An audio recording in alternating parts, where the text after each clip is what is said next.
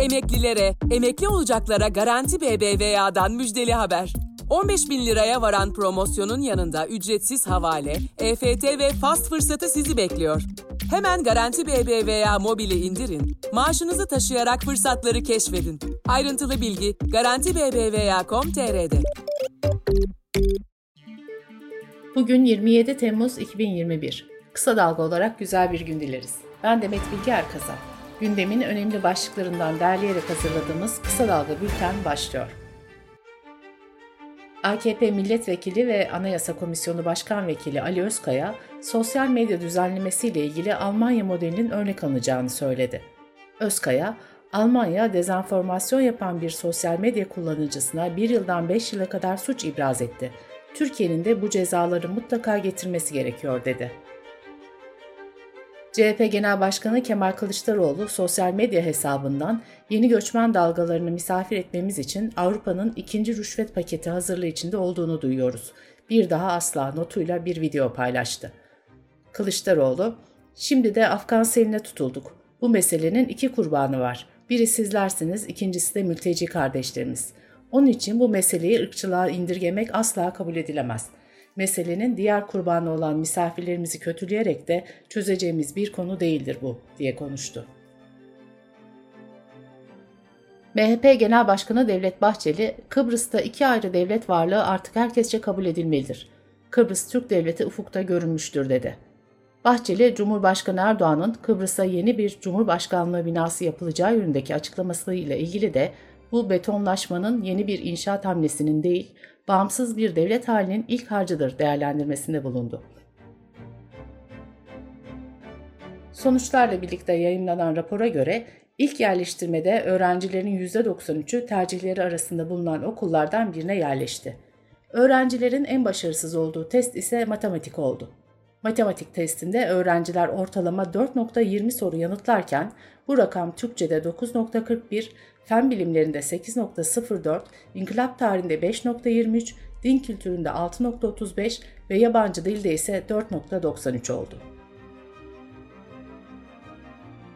Meteoroloji Genel Müdürlüğü Doğu Karadeniz'deki sağanak yağışların bugünden itibaren etkisini artırarak Ordu ve Giresun ile Trabzon'un batısında çok kuvvetli ve şiddetli, Trabzon'un doğusu ve Rize ile Artvin'in kıyı kesimlerinde şiddetli, yer yerde aşırı olacağı uyarısında bulundu. Marmara, Ege ve Akdeniz içinse sıcak hava uyarısı yapıldı. Sıcaklıklar bugünden itibaren mevsim normallerinin 4 ila 8 derece üzerinde seyredecek. Bültenimize COVID-19 haberleriyle devam ediyoruz. Türkiye'de günlük vaka sayısı 14 bini aşarken Türk Tabipleri Birliği Genel Sekreteri Vedat Bulut, Ağustos ayının sonu Eylül'ün başı Türkiye'ye yine 40 binli rakamlar ulaşır. Aynı sonbaharı ve kışı tekrar edeceğiz gibi görünüyor uyarısı yaptı. BioNTech CEO'su Profesör Doktor Uğur Şahin, aşının ağır hastalıktan koruma becerisinin sürdüğünü belirtirken, antikor seviyelerinin aşılanmanın üzerinden zaman geçtikçe azaldığını söyledi. Profesör Doktor Şahin, üçüncü bir doza nadiren ihtiyaç duyulduğunu da belirtti. Milli Eğitim Bakanı Ziya Selçuk okulları 6 Eylül'de açmayı planladıklarını belirterek her türlü görevi, vazifeyi yerine getiriyoruz. Sadece odak noktamız okulların açılması dedi. Profesör Doktor Mehmet Ceyhan, koronavirüste vaka artışı dalgalarının devam edeceğini söyledi. Ceyhan, salgın bütün dünyada son bulana kadar birkaç defa artış dalgaları göreceğiz. Bu dalganın ne kadar büyük olacağı ise alınacak tedbirlere ve uygulanacak kısıtlamalara bağlı diye konuştu. Turizm, Restoran Yatırımcıları ve Gastronomi İşletmeleri Derneği 1 Eylül'den itibaren lokanta, kafe, bar, gece kulübü, sinema, tiyatro, konser ve düğünlere katılacaklara iki doz aşı zorunluluğu getirilmesini istedi. Dernek aynı zamanda iki doz aşı olmayan sektör çalışanlarının da zorunlu izne çıkarılmasını talep etti. Sırada ekonomi haberleri var. 4 milyona yakın kamu görevlisi ve 2 milyona yakın memur emeklisini ilgilendiren toplu sözleşme süreci 2 Ağustos'ta başlıyor. Memur Sen, kamu görevlilerinin maaşlarının 2022'de %21, 2023'te %17 olmak üzere toplamda %38 artırılmasını istedi. CHP Adana Milletvekili Burhanettin Bulut, vatandaşlarının banka kredi borçlarını ödeyemez duruma geldiğini söyledi. Bulut, bu yılın ilk 5 ayında 409 bin kişi daha bankaların kara listesine alındı dedi. Ankara Kent Konseyi'nin yaptığı araştırmaya katılanların %48'inin aylık hane halkı gelirinin açlık, %40'ının ise yoksulluk sınırı seviyesinde olduğu belirtildi. İçki satışının da yasak olduğu 17 günlük tam kapanma döneminde içki tüketiminin arttığı ortaya çıktı. Nisan-Mayıs 2021'de 2020'nin aynı dönemine göre satış %5 artarak 133 milyon litreden 139 milyon litreye çıktı. Antalya'ya Temmuz ayının son haftası itibariyle gelen toplam yabancı turist sayısı 3 milyonu aştı. Dış politika ve dünyadan gelişmelerle devam ediyoruz. Avusturya Başbakanı Sebastian Kurz, Afgan mülteciler açısından Almanya, Avusturya ya da İsveç'tense Türkiye'nin sığınmak için daha doğru yer olduğunu savundu. Afganistan'dan gelen sığınmacıların sayısının artmasıyla şiddet suçlarının da artmasından endişe ettiğini söyleyen Kurz, iltica başvurusu reddedilen sığınmacıları sınır dışı etme tutumunu sürdüreceklerini belirtti. ABD, Afganistan'da Taliban'a karşı hava saldırılarını yoğunlaştırdığını belirterek Afgan hükümet güçlerine hava desteğini sürdüreceğini açıkladı.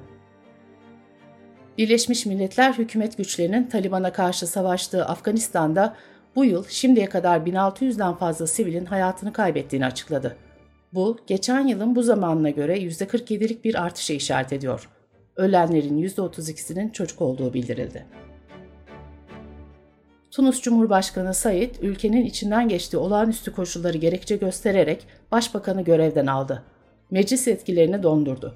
Said ayrıca milletvekillerinin dokunulmazlığını askıya aldığını, yürütme yetkilerini kendisinin üstleneceğini ve yeni bir başbakan atayacağını belirtti. Türk Dışişleri Bakanlığı'ndan yapılan açıklamada Tunus'ta halkın iradesini temsil eden meclisin faaliyetlerinin askıya alınmasından derin endişe duyuyoruz denildi. Meclis Başkanı Mustafa Şentop da milletvekillerini görev yapmaktan men eden kararlar anayasal düzene karşı darbedir dedi. Çin, eğitim sektöründe yaptığı kapsamlı düzenleme ile birlikte çocuklara temel ders konularında özel ders verilmesini yasakladı. Yetkililer aşırı ders yükünün gençlere eziyet ettiğini, ebeveynlere pahalı ücretler yüklediğini ve toplumdaki eşitsizliği arttırdığını belirtti. Bültenimizi kısa dalgadan bir öneriyle bitiriyoruz. Gazeteci Dilek Gedi'nin hazırladığı AKP ve Laiklik Podcast serimizin bu bölümünde ötekiler var.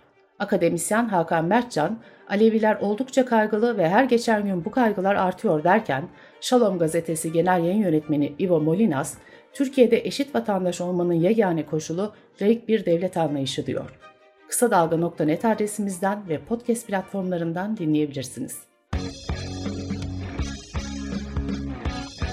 Gözünüz kulağınız bizde olsun. Kısa Dalga Medya. Emeklilere, emekli olacaklara Garanti BBVA'dan müjdeli haber. 15 bin liraya varan promosyonun yanında ücretsiz havale, EFT ve fast fırsatı sizi bekliyor. Hemen Garanti BBVA mobili indirin, maaşınızı taşıyarak fırsatları keşfedin. Ayrıntılı bilgi Garanti BBVA.com.tr'de.